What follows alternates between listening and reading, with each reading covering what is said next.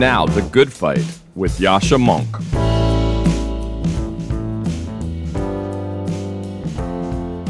Hi everyone, I'm Sahil Handa and I'm a contributing editor at Persuasion. I wrote a piece recently called The Illiberalism in Our Institutions, and it was basically my attempt to diagnose why, as I see it, mainstream once liberal institutions like Harvard and the New York Times, etc., have taken a turn towards appealing a kind of fanatical I guess we would call it woke base and why they're kind of doing the actions that they are that we all tend to decry in publications like ours. And I think counter to what a lot of people on, say, our side of the so called culture wars like to say, I don't think that it's simply because these two organizations are stupid and spineless. I think more it's a matter of the incentive structures that are facing them today. With publications, I think that's an outcome of business model. I think the internet has made it such that the most viable path to uh, sustainability for any large publication is a subscription model. Already, any publication is a subscription model. And that means that it places the journalists more at the mercy of those who are paying for the publication rather than in the past when it was kind of advertisers compensating all of the writers. And then in higher ed, I think it's really the admissions process has entirely changed such that now there's an incredibly small segment socioeconomically, not just that, but also politically, who are told that they have gotten a place at a university because they are deserving of it. And most of them basically go by the social cues that are set in stone by a kind of a small segment, the woke private school educated boarding school educated segment of the student population. And so you end up with these massive distortions. And so I delve a bit into technology and the internet and how that's changed business models in both higher education and journalism. And I dive a bit into how the admissions kind of pipeline into these institutions has changed the culture as well. So it's definitely more of an explorative piece. I'm working on a book about the same problem on a kind of macro level on uh, elite college campuses. So this is really my attempt to just kind of work out a few of the themes that I'm thinking about there and put them on the page so that I can get good feedback and good arguments made in different directions. So I hope you enjoy it and uh, keep reading Persuasion. Thank you.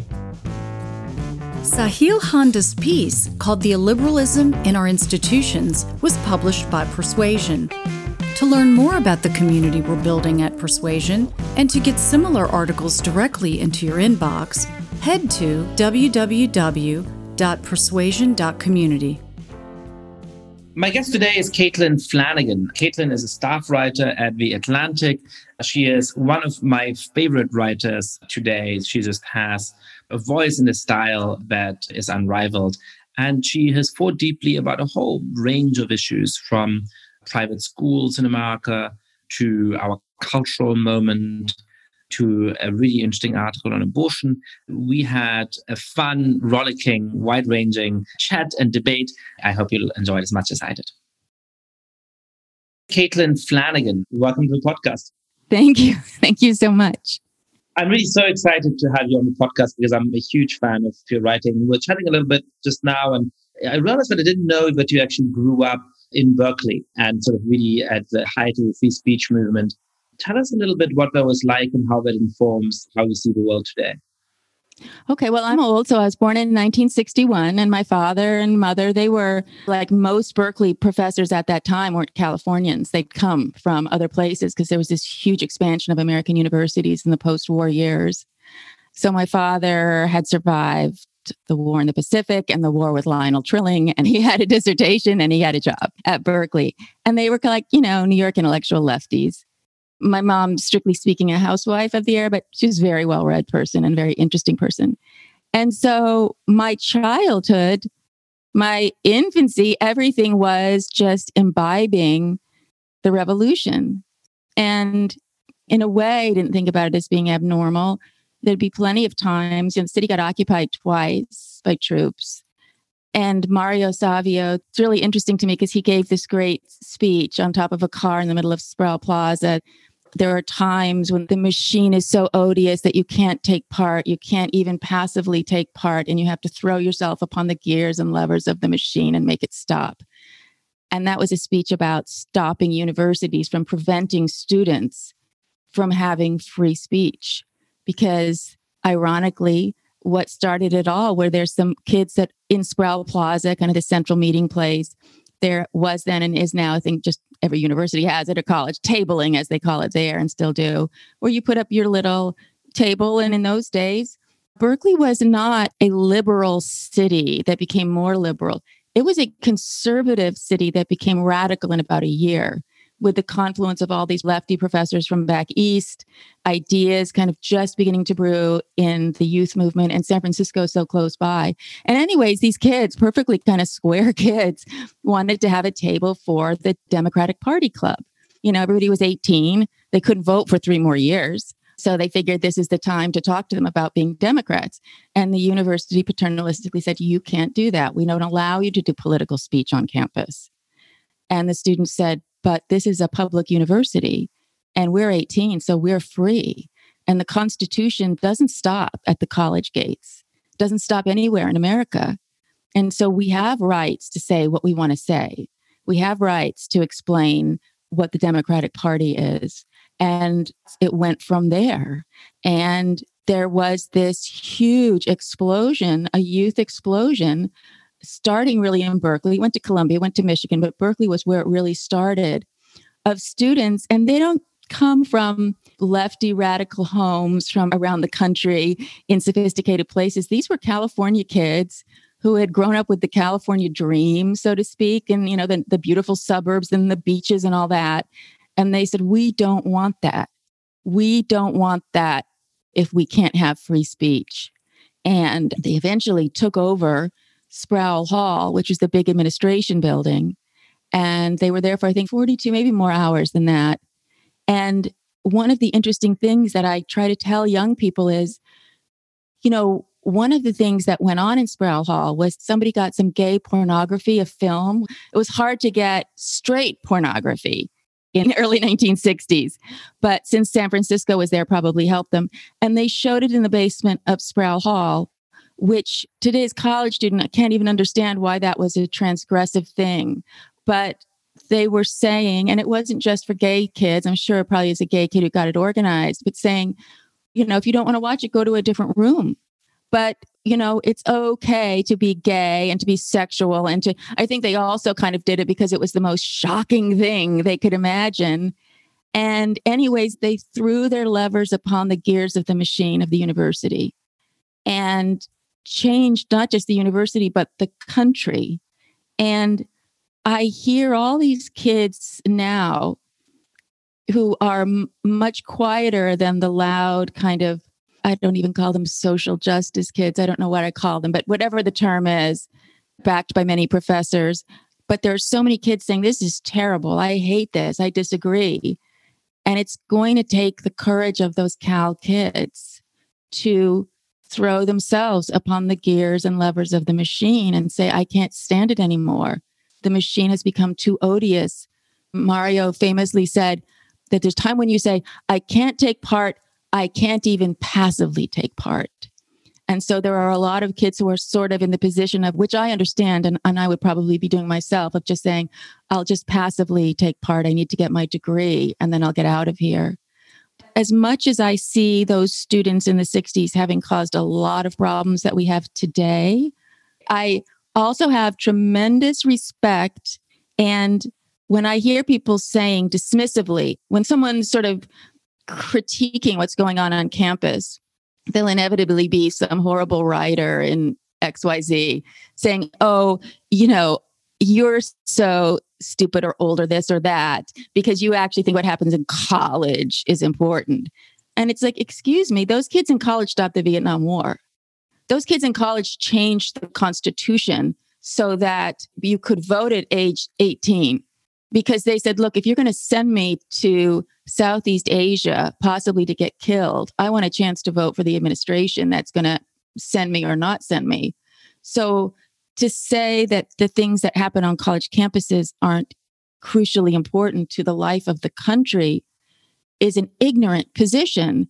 And we wouldn't want colleges that don't produce students and ideas that are going to change the life of the country. So that was all sort of my test tube of the good and the bad of the beginning of college students. You know, before then, you go back to the 20s, college students, you see those pictures like they're in their raccoon coats and the girls have their chrysanthemum corsages and they have their banners and they're going to the big game. And that lasted and really reasserted itself after the war, really reasserted it after the 50s. These kids could have had a really comfortable, sweet life going to a free, beautiful university across the glittering bay from San Francisco. And they said, no, we are going to throw ourselves on the gears and levers of the machine because we are Americans and we have the right to free speech. That's how the free speech movement started. Yeah, I'm just two readings of a free speech movement, right? One is that everybody's hypocritical, and when you're out of power, you want free speech, and once you're in power, right. you you know have to shut it down. The other is that there was a genuine principle at stake there, and that uh, for very deep and good reason, the left fought in the 60s that they needed to defend free speech. And in fact, some of the real veterans of that movement continue to speak for free speech. But I think one of the sort of odd transformations, if you're trying to understand why it is that the left in the 60s was radically for free speech, and now, at least in the United States, free speech has nearly become to be seen as a conservative value, is about choosing the establishment. So in the 60s, it was clear that the establishment is conservative and that the kinds of ideas that would get shut down if the president of a university or the head of a big corporation made decisions were left-wing ideas. And today we're in a sort of oddly schizophrenic state of mind about this. Where on the one hand, you know, the claim is that every institution in the country, from Princeton University to the big corporations to everything, are racist or white supremacist. And on the other hand, the people who make those claims actually want Twitter and Facebook, want Princeton University, want Berkeley's administration to be deciding about who gets to speak. So I think there's this sort of odd thing where actually, you know, the left now feels like it's culturally in power. And that at some level helps to explain why, even despite occasional claims that really were so oppositional, they feel, yeah, let's give all this power to authorities to make those decisions. And all of this is I'm a little puzzled. I have a kind of fury, but I'm a little puzzled by how this transformation took place. I'd love to hear your view on why it is that the left today is anti-free speech to such an extent and what that's missing. Well, it's this whole idea of it being intolerable to hear other ideas. As I always say about abortion, the reason the argument is pitched at a screaming level is that both sides know if you had to sit down and listen to the best argument of the other side, I don't think it would change your mind. I have a clear position on abortion. I don't think the other side's position, if, if articulated extremely well, would change my mind. But I have heard it articulated st- extremely well, and I can say that is a really strong position. But free speech is working when you're miserable you know, I was, gosh, what was I, 12 or 13 young listeners probably won't have heard of this, but, you know, the American Nazi Party got a permit to march in Skokie, Illinois. And Skokie didn't just have a very large Jewish population, a huge number of families there had been Holocaust survivors and had settled together there. And I just was outraged. I was outraged, as rightly you'd be outraged at anything the Nazi Party would do.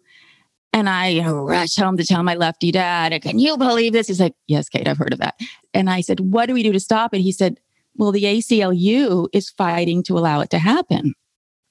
And I had in my mind as a child, the ACLU is a great organization. They're on the side of good people. How could the ACLU be on the side of these bad people? But they're not on the side of bad people. And, you know, a lot of Jewish people in the ACLU at that time and founded the ACLU they were large enough, not in their hearts. It's not a heart thing because you have no heart for a Nazi, but large enough in understanding this principle that if they don't have the right to assemble and if they don't have the right to say their vile things, then other people won't have the right to talk about legal abortion or have a pro choice march in the same streets. And that the ACLU at that point and leftist America had enough faith in the American people that if the American people heard the arguments of Nazis, they would not be persuaded by them. They would be more disgusted by them. You know, this is a really interesting aspect of what's going on at the moment, I think. And I hadn't quite thought about it in those terms until you put it this way. And it's that, you know, yes, one line of claims against free speech is just, you know, words of violence. And when people say terrible things, the people who are hurt by them are affected as much by it as though you had slapped them. And so if I can't go and slap somebody, why am I allowed to say mean things to them? And that's one strand of a conversation intellectually, and I think it's important to respond to that. But there is also, I think, a second thing going on, which is a really deep lack of trust in the judgment and the decency of the average person. It's a complete rejection of any idea of a public sphere as a marketplace of ideas, which sometimes is put in overly simplistic ways. And that sort of caricature of that argument is when attacked. Well, that's clearly not the case. But it goes deeper than that. It's that, you know, if you allow misinformation and disinformation, if you allow insults, if you allow extremists, then actually the average person might vote for somebody truly terrible. And so, you know, we can't trust our fellow citizens to be exposed to this stuff because fundamentally we can't trust our fellow citizens. You know, I understand where that is coming from in the first year after the Trump presidency. I get what drives that feeling, but it is a pretty profoundly anti democratic sentiment because you can't really be a small d Democrat and have such fundamental mistrust in the judgment of the average person. You know, five years ago, this is when I would give my great rousing speech for the average American and, you know, fanfare for the common man and all of that. But I'll tell you, my dad was a freshman in college when Pearl Harbor was bombed, and everyone in Amherst College, they all walked into town and, and enlisted that Monday because it was bombed on a Sunday night and they enlisted the Monday. And I remember saying to my dad once, Well, what did you do after that? And he looked at me, he said, Went to class. Like, that's what you did. But, anyways, um, so yeah, life goes on. And it's just like if you're that generation, your dad was in the war, you don't even think about it, doesn't talk about it. And, you know, it's just life. And then Tom Brokaw comes out with the greatest generation. And these people who went and fought the war were the greatest generation.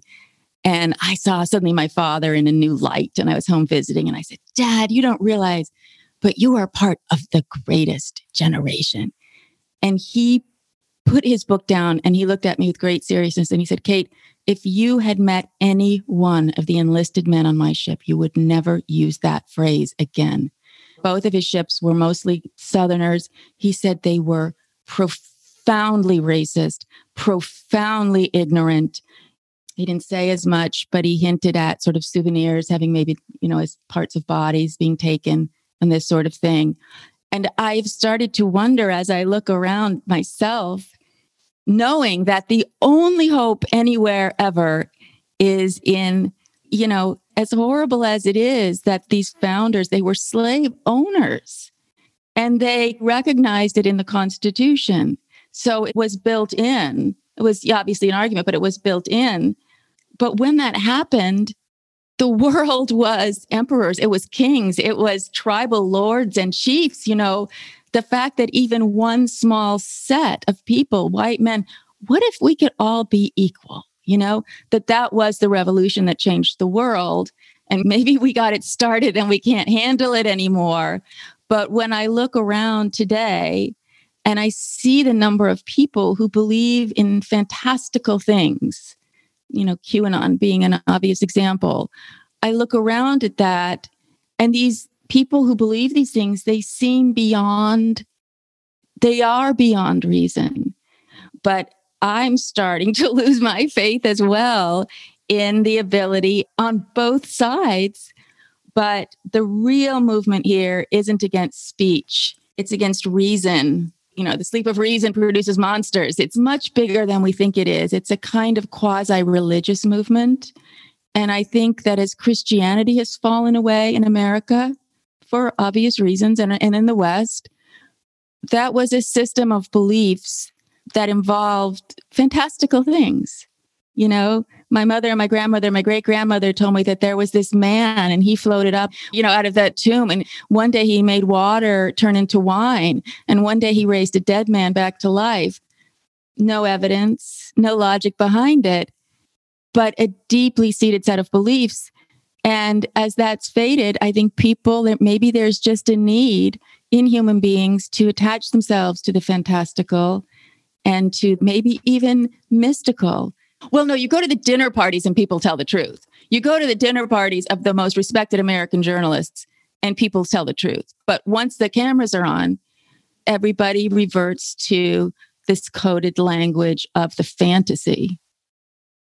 There's two things in this that are interesting to me, but I'd love to double click on. I mean, the first is about sort of whether actually we live in a bigger world of fantasy now than in the past. One of the things that I find striking is that what I consider the more serious polls about QAnon seem to show that about 10% of Americans believe in it in any kind of serious way.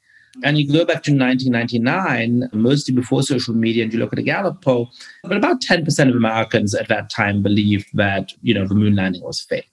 And you go back even further, and obviously people believe in the protocols of the Elders of Zion and all kinds of other things. So you know, I wonder whether there's something as new as we like to think about these fantasies. That's exactly my point. It's just the particular fantasies are new. There is a whole variety of fantasies about everything about this vaccination that it could be full of microchips or it could be a plot by the government or it could be a, a Tuskegee type of racist movement and all of these things that I do have to say in the 1960s, again in a college, there was this great belief that America was a great country because we were this scientific leader and we could get a man on the moon. And, you know, it's just so interesting when you just look at Kennedy at that inaugural speech, it looks like the 50s because it was really still the 1950s. And all of a sudden, in this very short period of time, we put a man on the moon. And I remember my older sister was born in I think 56. And my mother, who was taking her to the doctor, was like one of the first years that the polio vaccination was available to kids. And my mother looked at her baby and almost had a tear in her eye, thinking, Ellen will never have polio because my mother had lived at a time where kids got polio and kids she knew were sent away in iron lungs. And school, obviously, with the Sputnik thing, you know, America made a decision. We really need to educate kids in science and math. And there was a belief in that. And now the belief on science and math is crumbling. It's just crumbling.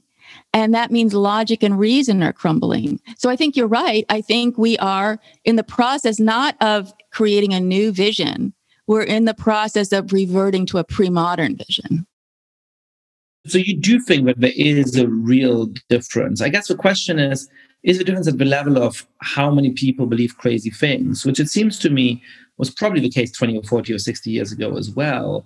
Or sort of is it actually at the level in a weird way of social deference? I mean, is it that the people who believed crazy things in the 60s didn't matter because they didn't have power and because they didn't have a way of organizing themselves and because, you know, actually in the end, the government was able to get people to go along with what it decided.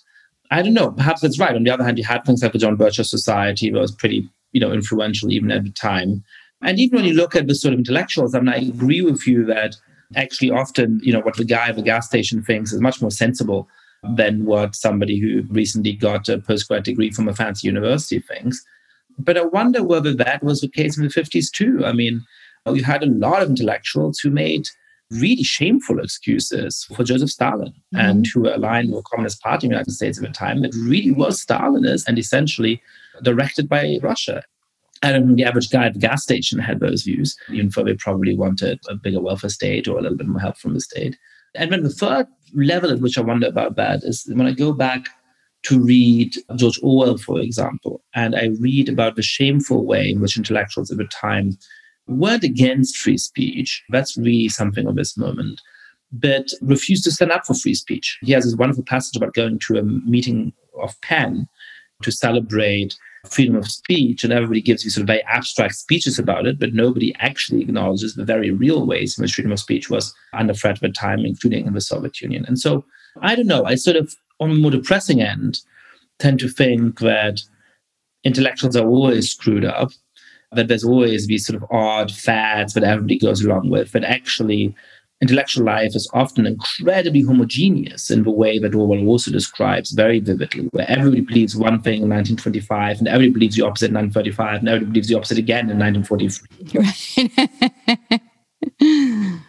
and that's deeply depressing about the state of human knowledge and thought and all of these things, about the state of intellectuals, about moral character of intellectuals.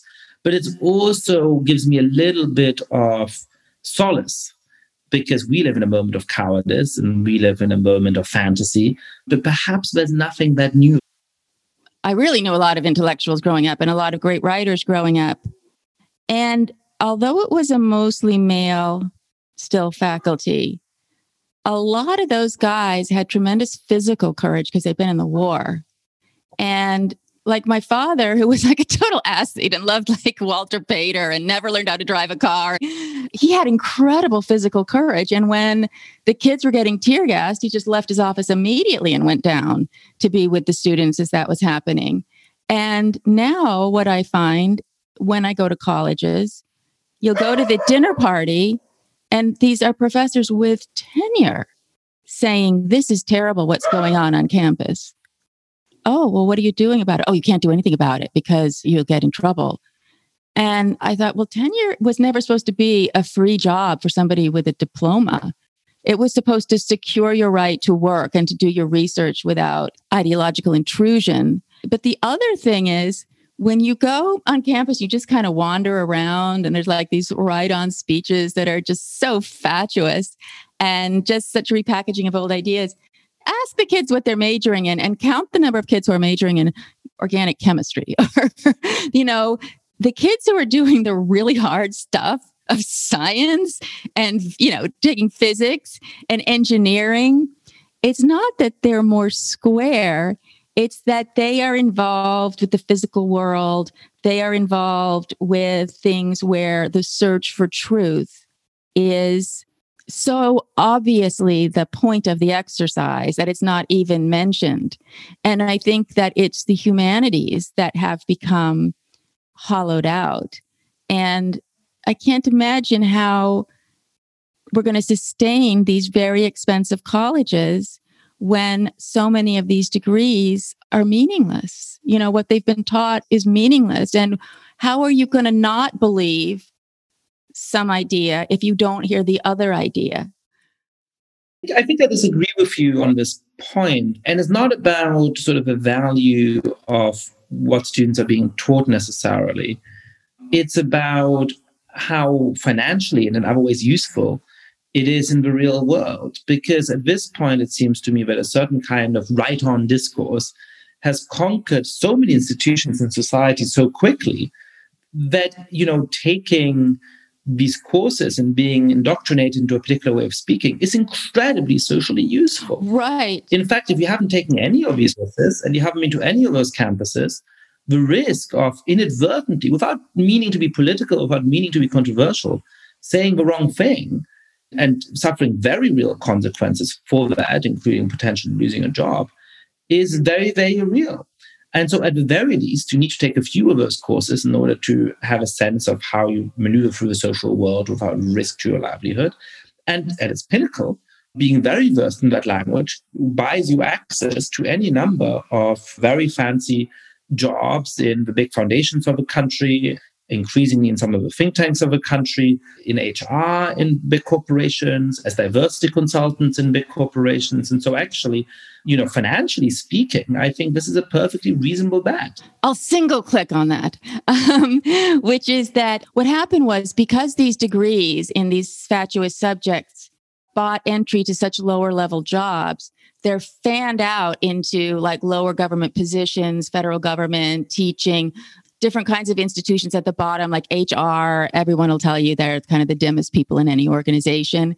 There were so many of them, and they began to bring their ideas slowly in through the levers of whatever corporation that was. So they ended up having a lot of power. I don't know if it is a financial fast track to these opinions. You have to have the opinions and be au courant when you're talking to the head person. But I don't know if you need to even study them. And I don't know what becomes of a person, back to Orwell, Politics of the English Language. I don't know what becomes of a person when they start adopting language that they initially know is in terminology isn't true. They know that a word is not an act of violence. And there's this great thing in the States right now. I'm just sitting back and watching this one with eagerness because there are two substantial groups of Americans who don't want to take and are not taking the vaccine. You have white evangelicals in huge numbers, and you have urban Black Americans in significant percentages. So you've got the news media stuck because they really want to revile the white evangelicals, but they're very protective of the urban black experience and Tuskegee and what people might think. And so you just see reporters trying to tiptoe through a ideological landmine instead of just saying, you know, hey, two huge groups, they have a different reason. Let's talk to a scientist. How about that? And see what happens. So I think you're right. You could lose a job in a second you know, it's the whole idea of that famous book, The Tenured Radical by Robert Kimball, right? Where it's like, you know, the really radical kids of the 60s didn't go off and become college professors, you know, they went off and led the Weather Underground and then they became college professors, but they had no interest in being part of a bureaucratic system. So, who started taking over the universities were the dimmest radicals. They're radicals who espoused opinions that were radical, but wanted to have their pension plan and their health care and their job for life and all that. So they weren't the ones who were birthing exciting new ideas. Those people were out in the real world. Somebody who taught me in college once uh, told me a story, which may very well be apocryphal, but I do have it firsthand from him. That he was, you know, a young teaching fellow at an Oxford college, and one time Michel Foucault was visiting the college. And one evening after dinner, you know, the fellows retired to the senior combination room to, you know, drink port and smoke cigars or whatever. And you realize that the only two people who had signed up on that particular occasion was Michel Foucault and a very conservative, old, stodgy English fellow. And so he was concerned that they would come to blows. So he ran to inform his friend who he was supposed to meet. This is before cell phones, of course, but you know, unfortunately, he wasn't going to be able to come because these two important people are about to have a fist fight in the senior combination room. And he rushes back to it, and he finds the two of them very happily sitting in a corner discussing their respective pension plans. but something I want to ask you about that may be a real change in this moment that feels very different for me today relative to when I arrived in the States, which was roughly in 2007, depending on how you count. But this feeling that you're at a dinner party and people say, well, of course, I would never say this publicly. The fact yeah. is, that, even saying it at the dinner party is a minor act of courage. That people right. say, you know, positions, which, by the way, are not in any way objectionable and but are often left of center or well left, or left of center, uh, but that in some way, sometimes obvious, sometimes obscure, go against you know, the many different orthodoxies and taboos we have at this moment in sort of respectable political space, and the way in which I've become completely accustomed to people saying, oh, let's not talk about that here, or let's talk about that less loudly, or let's take a couple of steps in that change of subject. Yes. We're going to talk about that. And something that right now in Europe, I really have not experienced in Europe at all. I mean, not once. And in the really? States, I feel like certain circles, it's become just such a normal thing. And so I guess I want to hear from you. I mean, have you ever felt that other than the last few years? And well, obviously, before even I walked the earth in the 50s during McCarthyism, I think that was a very common thing that anything at a dinner party, you could even allude to something accidentally or that you'd read something was very dangerous thing to say at a dinner party and by the way, since you mentioned McCarthyism, I want to say something which is probably going to make me unpopular and I'll probably get wrong. Oh, good. which is that McCarthyism is talked about today as though the people it targeted had all been wonderful, upstanding people with the most noble of political ideals that you know nobody could reasonably have in any way been concerned about. And I think that makes it easy to then say, you know, it's fine to fire people for their opinions. It's fine to shut down free speech as long as the people you're targeting are, in fact, bad people rather than good people, as they were under McCarthy. Now, undoubtedly, many people who were very decent and very idealistic were targeted by McCarthyism. Undoubtedly, many people were targeted who didn't even have the views that were supposedly culpable and were simply falsely associated or accused.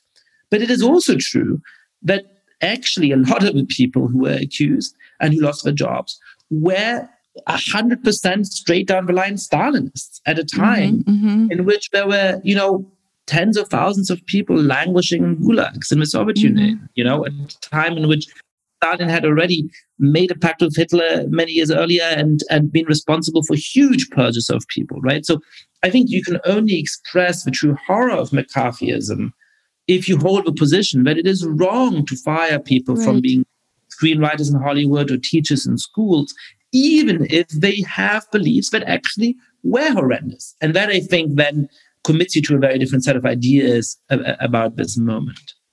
Well, I agree fully that it's been wildly exaggerated the number of just valorous people who lost their jobs. And even to this day in Hollywood, where I live, the Hollywood blacklist, you would think it was like 10,000 screenwriters or something who lost their job. There were like 22 of them, you know, who lost their job. It was a very small, small group of people. And by the way, screenwriters, screenwriters are always getting thrown off movies. Oh, it wasn't my crappy screenplay. They thought I was a communist. But I always say, are there ideas so vile that they shouldn't even be discussed in any way that might attract people to them? In New York, there was a little boy named Etan Patz. It was very, very, very famous case. I think it was 1980. A little boy in New York was walking to school and was never seen again. He was about six or seven. And they actually found his body actually recently was remains. But it was determined by everyone that a child molester, which indeed turned out to be true, had violated him and killed him. And then there became known this niche group, NAMBLA, if you've ever heard of it, the National Association of Man Boy Love Association. And they suddenly were being interviewed and being seen to be much larger than I'm sure they were. But there was this revulsion, this revulsion that they should be in existence, which most sort of decent people hadn't even known. And that I think it was kind of a tipping point in the country of like, w- wait a minute, there are some ideas that simply shouldn't be aired or simply shouldn't be allowed to be stated or espoused in any way. And I think that would be the ultimate of those ideas. And so there are plenty of things like my editor, whom I really respect, Jeff Goldberg, he's a free speech absolutist. And I said to him once we were at a college, I think we were on stage, and I said, Well, what if somebody was denying the Holocaust? Would you give them free speech rights on campus? And he said, Of course I would. And I was like, Wow, you're hardcore, Jeff. I'm weaker than that. You know, there are ideas that I would want to shut down. And so that's where I really waffle. And that's where kind of the middle ground where I kind of understand at least the impetus of people wanting to shut down ideas. I understand that instinct completely. And I sympathize with people who say, you know, why should we tolerate these horrible things in our public sphere? For me, the right argument for free speech, or the most powerful argument for free speech, is not that all of it is valuable or that it'll, you know, even some of the idealistic mm-hmm. arguments of John Stuart Mill, but I think make an important point of contribution, but aren't definitive because, you know, in the end, is it really true that this allows us to see the truth and that it makes us hold our positions more vividly? In some circumstances, yes, but perhaps not in all of them. But for me, the ultimate argument is simply is there an institution that we can trust to make those determinations for us? And can we trust that institution not to start to abuse its powers?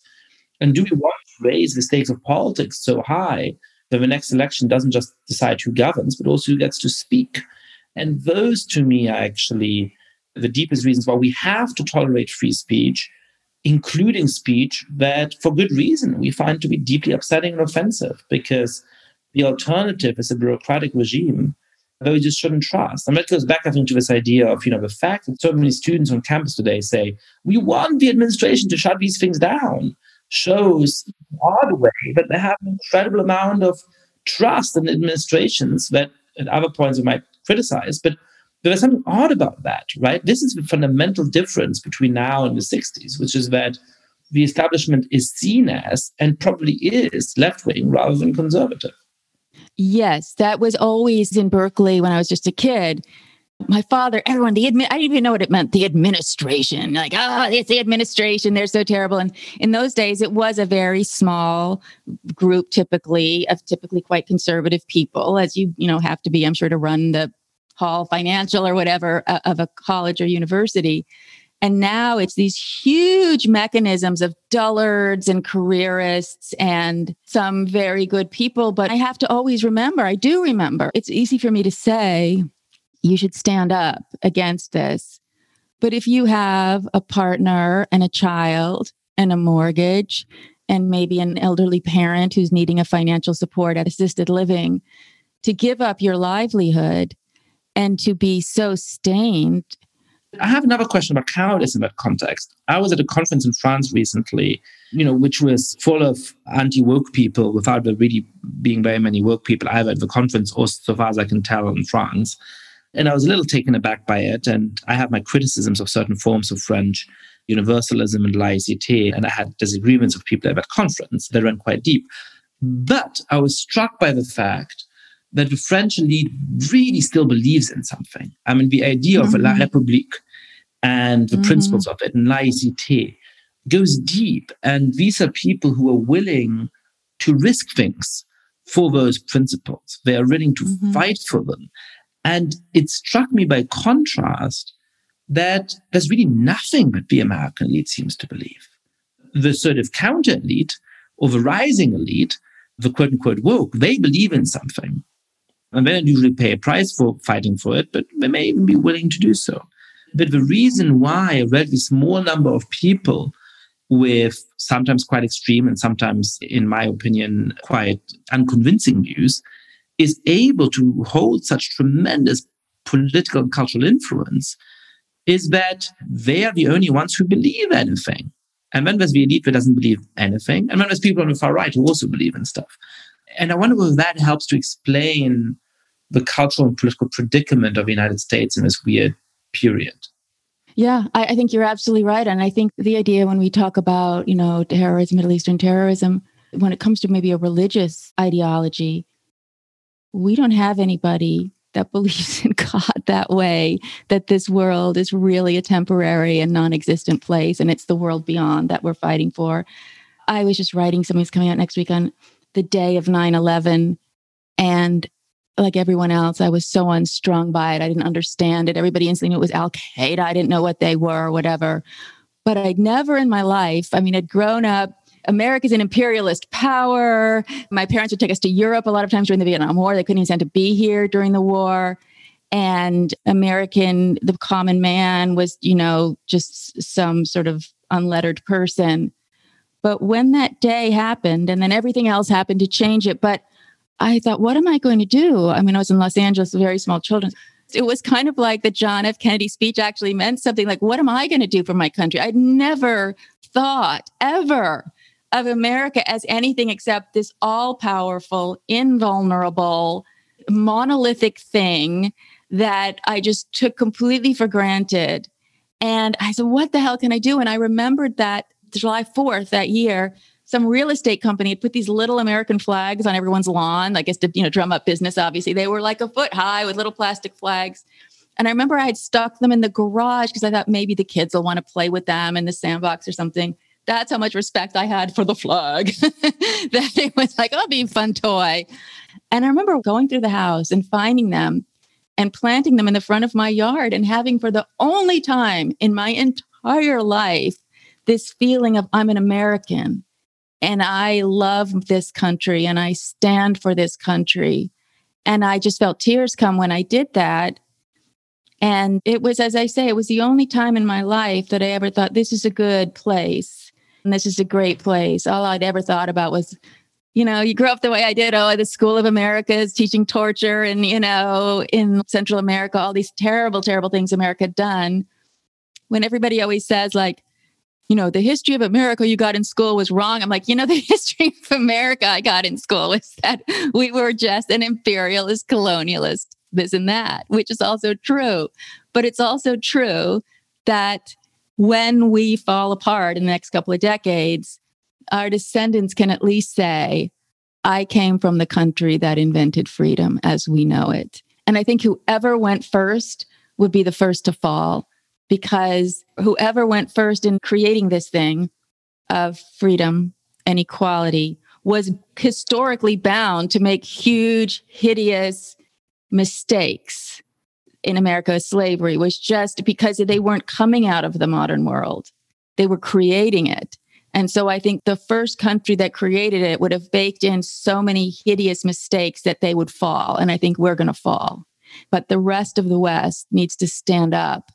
And America needs to be remembered as the place that this is where it happened. That's inspiring, terrifying in equal measure. I mean, I guess I I don't know what it would mean. If I were on match.com, that would probably be my review. Caitlin. you know, what would it mean for the United States to fail? I just finished a book thinking through diversity and democracy, and America can fail as a diverse democracy. It can't really fail as a diverse society. Or if it does, that means the death of 100 million people, right? I mean, it means ethnic cleansing or civil war or something that will be on a par with the worst horrors of American history. And so you could imagine the democracy failing and a dictator taking charge, you know, either a Trumpist dictator who sort of turns part of the population to second or third class citizens, or perhaps a dictator kind of like Tito, who, you know, in some kind of way holds the society together by subjugating them all and somehow dealing with the tensions between different groups in that kind of way. But you know, it's really not clear to me what it would mean for the United States to fail in that way. And so we're sort of condemned to try and make this great experiment in self-government work because it really isn't obvious what the path towards failure would be. You know, the path towards failure in the early 19th uh, century was much easier, right? I mean, what happens to a republic when it fails? Well, it reverts into some kind of monarchy, right? Right, and right. it's obvious what that would have looked like. And that was, mm-hmm. you know, for good reason, with fear that the founding fathers had, that had to be some kind of fight between factions and one person would win and they would turn themselves into monarch for life and then it would probably turn to a hereditary monarchy and boom that's what happened to florence in the middle ages and there was every reason to fear that it would happen to the american republic in the late 18th century but i think in terms of we are such a diverse continent, uh, ideologically, politically, geographically, and also obviously in religious and ethnic terms, we're condemned to make it work because at that level, it's just not obvious what other option there is. Well, you know, I always look this up to remind myself can this be true? And it is true. I think we're the most racially and ethnically diverse country in the world. Is that true? I think that is true. We're one of them yeah, anyway. So the idea that it's not working is inaccurate. It is incredibly working. Look at other societies in the world, cultures in the world where there's maybe just two different groups. It's just if you look in California, where I've spent my life, left for education, things like that, but born and raised here, the decay, Los Angeles is a wasteland almost. San Francisco. Everybody's like, oh, San Francisco, it's never been like this. San Francisco was really rough in the 70s. There was a lot of crime in San Francisco in the 70s, but it wasn't in collapse. And things are just on every level. The notion, you know, the head of the teachers union said just two weeks ago in Los Angeles Magazine, the LA Teachers Union said, students haven't lost an, any education having a year out of school. Um, now they know the difference between a a protest and a riot, and that makes up for it. And unbelievable numbers of kids didn't go to school at all last year, at all. And the head of the teachers union is saying that that's fine. And we have allowed violent crime, murder rate to just soar because everybody's very afraid about policing and of being on the wrong political side of policing. But more than that, it's a deep I don't know, we'll end on this because it's really bleak, but I just see a deep cultural decay in which all that school kids are suddenly understanding at all about America is the horror of slavery, which is absolutely true. and people are saying students in America know the wrong things about the American Revolution. Kids in America don't know shit about anything. If you ask that, they don't know, like, uh, I'd like to talk to you about the 17th century in Jamestown. They don't know what the 17th century is. They don't know where the countries of the world were. They don't know anything. The ignorance is pervasive.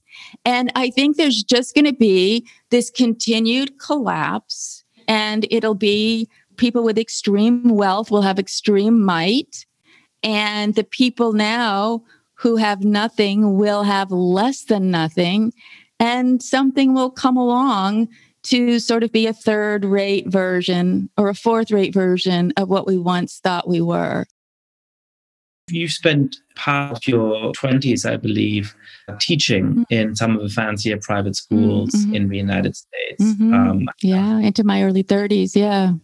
And you've written really impressively about what's wrong with these schools today. You know, what is it that we're doing wrong in education, including the education of not the poor kids in LA who are not getting any education at all, and the head of the teachers union is making light of their learning loss, but also in the most privileged schools in LA that continue to meet right through COVID. Why is it that our educational system is not forming people for courage, as well as the recognition of what's bad in this country? And how can we do better on that? Well, for education of, I would say, not just the poor, but I would say, you know, the working class and even the lower middle class, teachers and the teachers' unions get attacked so often. I just did it.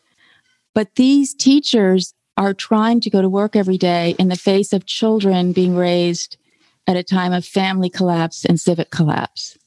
And so the idea, you know, when I taught in private school, there was no discipline issue.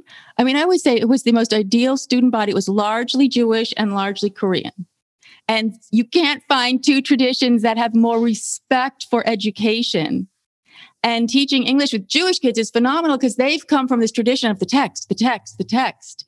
And so when you say, you know, you guys read five chapters, we're going to look at this sentence. They're like, yeah, I get it. I get it. That makes sense to me.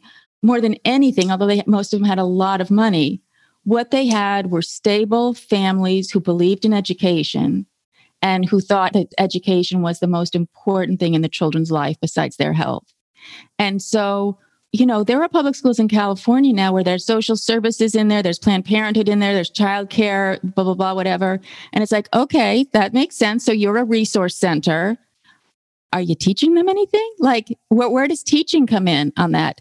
The schools have largely become social services. And so whenever I hear of a kid who just does well at a, one of these schools, I say, that's a phenomenal person because it shouldn't be up to the student to have to fight to stay on the right path. Everything in school, like even if the home life is bad, everything in school should be to get on, on the right path and to keep encouraging and keep pushing them back on. As for the wealthy, these private schools, I will tell you, they are a superb education. Believe me, when those kids come to the top private schools and they want to be doctors, they go to Princeton. And here's what happens they are way ahead of the basic classes and they probably right into the sophomore classes and really talented kids from public schools oftentimes minority kids who didn't even have that option of that level of education would have risen to the same level totally had they had that kind of school option but didn't have it they start falling away but the bottom line is these private school kids are very well educated. And I think that their politics are opposed right now. And I think that they're opposed for the teachers as well, because it's great to say, you know, these kind of sickening to be making like, oh my, I started so long ago, I was making $25,000 and teaching the children of billionaires. And it's like, I'm the authority figure, but I'm like, am I going to make rent this month? You know? And, um, it's kind of great to lecture and hector them on how horrible wealth is. And then they're like, yeah, wealth is horrible. And they go home and they read Das Kapital beside the pool, you know? and that's how rich you have to be to make socialism work for you. Like you have to have a billionaire father. And then you're like, yeah, man, the people. The man is terrible and he's my father.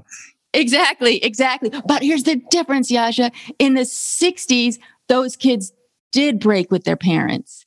That was the whole heartbreak of the 60s parent. I don't know her anymore. What happened to her? She won't come home. These kids, they're wise. They're like, hey, my dad's rich. I'm not going anywhere. I'll dress up with some opinions and I'll maybe work somewhere with some goofy philosophy or maybe some very good, noble thing. But my dad's super wealthy and I'm going to inherit that money. And we're just the biggest difference between the America I grew up in as a young person and the America young people grow in today is in the 60s, there was a huge middle class. And it wasn't just a white middle class. Here in LA, in the southern part of LA, which was then a largely black area, there were five factories with incredible union jobs. I mean, real union jobs where you don't need both parents to work, where you have health insurance, where you have a vacation, where you have that. And, you know, up through the like early 90s, you could kind of like a little bit get into the wrong side of things and maybe, you know, be a young man in LA. And then you could settle down and get a real job. And there are no jobs that there's no middle class. It's just so hollowed out. It's almost as though I'm on the same class level as the billionaires because I have health insurance, you know, and I have a house that I pay a mortgage on. And then there's this other level. So I don't know. That's the gloom report from Caitlin in LA. well, I think uh, you didn't just give us gloom, you also gave us lots of hope and insight and environment. Caitlin, thank you so much for coming on the podcast. Thank you. Thanks for having me. It was an honor to be asked and to be on. Thank you so much for listening to The Good Fight. Lots of listeners have been spreading the word about this show. If you too have been enjoying the podcast, please be like, rate the show on iTunes, tell your friends all about it, share it on Facebook or Twitter. And finally, please mail suggestions for great guests or comments about the show to goodfightpod at gmail.com. That's goodfightpod at gmail.com. This recording carries a Creative Commons 4.0 international license. Thanks to Silent Partner for their song Chess Pieces.